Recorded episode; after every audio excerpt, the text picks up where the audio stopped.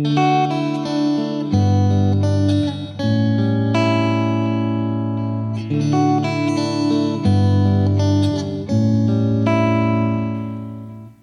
there, everyone. Welcome to Twisted Thinking, the podcast that helps you keep your thoughts flexible. My name is Kristin, and today we are talking about a Facebook meme that I found.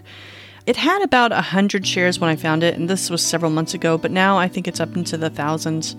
Now, last week I did say that this was going to be an episode uh, dedicated to New Year, New You sayings, but I haven't gotten that one quite right yet, so it's not ready, so I give you this instead.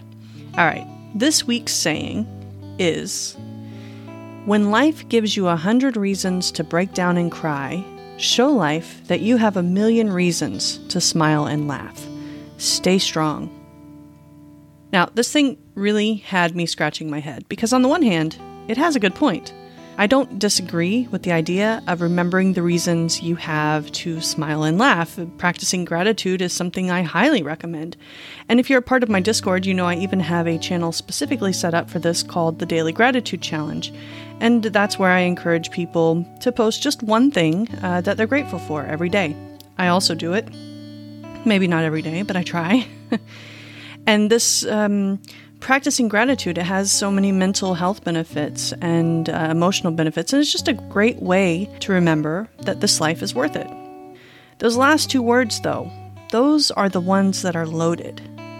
Stay strong, the author says, as if being sad equals being weak as if crying is something that just strong people just don't do, as if it's something that we have to avoid at all costs because anything more than some kind of can do attitude and steadfast faith that everything's going to be fine is the only proper way to go through life. It's saying, hey, remember all those really cool things that we have to laugh and smile about? Yeah, let's think about those instead of dealing with the reason that we feel sad and crying about it because doing that makes us vulnerable, and vulnerability is a weakness. I am not going to explore the idea that emotions are a weakness right now. I'll leave that for like every other episode.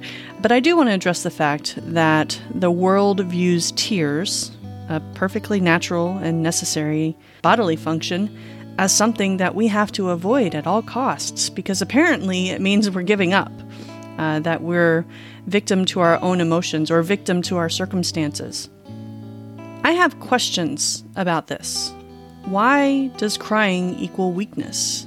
Why do my tears mean that I am not as strong as someone who stuffs all their emotions in and lets it fester until it starts to kill them from the inside out?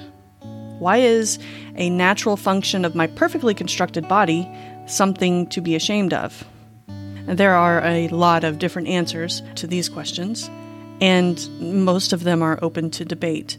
And I had a lot of thoughts and opinions that I wanted to share about this, and I typed them all out and got them all nice and organized. But when I finished, I read back through it and I realized that really none of it mattered. Sure, it was interesting, at least to me, and it felt nice to say, but it didn't make any difference. Finding the answers to the why just seemed pointless because the why of it doesn't address what, in my opinion, is the most important thing, and that is Crying is something that, at the very least, is important for our physical health, but on a larger scale, is just good for the soul. It doesn't mean you are weak or broken or a victim or anything else. It means that you're human. Now, I'm a crier, I admit it, and maybe why that's why I have this outlook on it.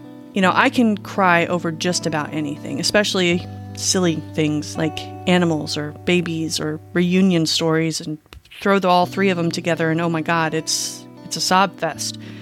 But I do prefer not to do it in front of strangers, and there are times when I do withhold tears until later because it's not going to be helpful at the moment.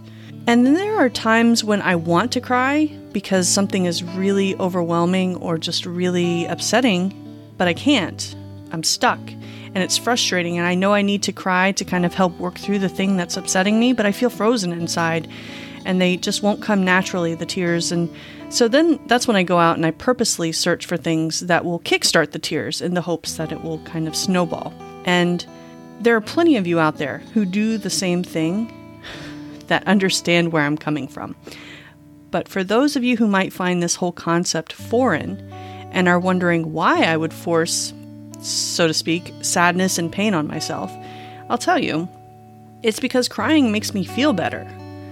Not only that, but it can also provide perspective and help me work through things. You know, I'll I'll let my body just kind of go through this emotional turmoil and then once that's burned itself out, it kind of brings me back into a reality, into a place where I can really focus on things and see what's important and what's not, and just get perspective. And for some of you, this sounds really counterintuitive, but it's kind of like a really gross metaphor here, but it's kind of like when you're nauseous and you know that throwing up is going to make you feel better. Yeah, like that.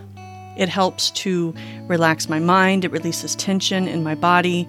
It can sometimes lessen anxiety that I was feeling before I started.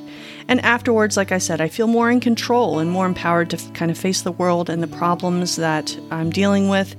And that is definitely better than the headache and the well of frustration I get from holding it in. And that leads to some fascinating facts that I learned while preparing for this episode. So I'm going to shift gears just a little bit and let's ask the question why do we cry?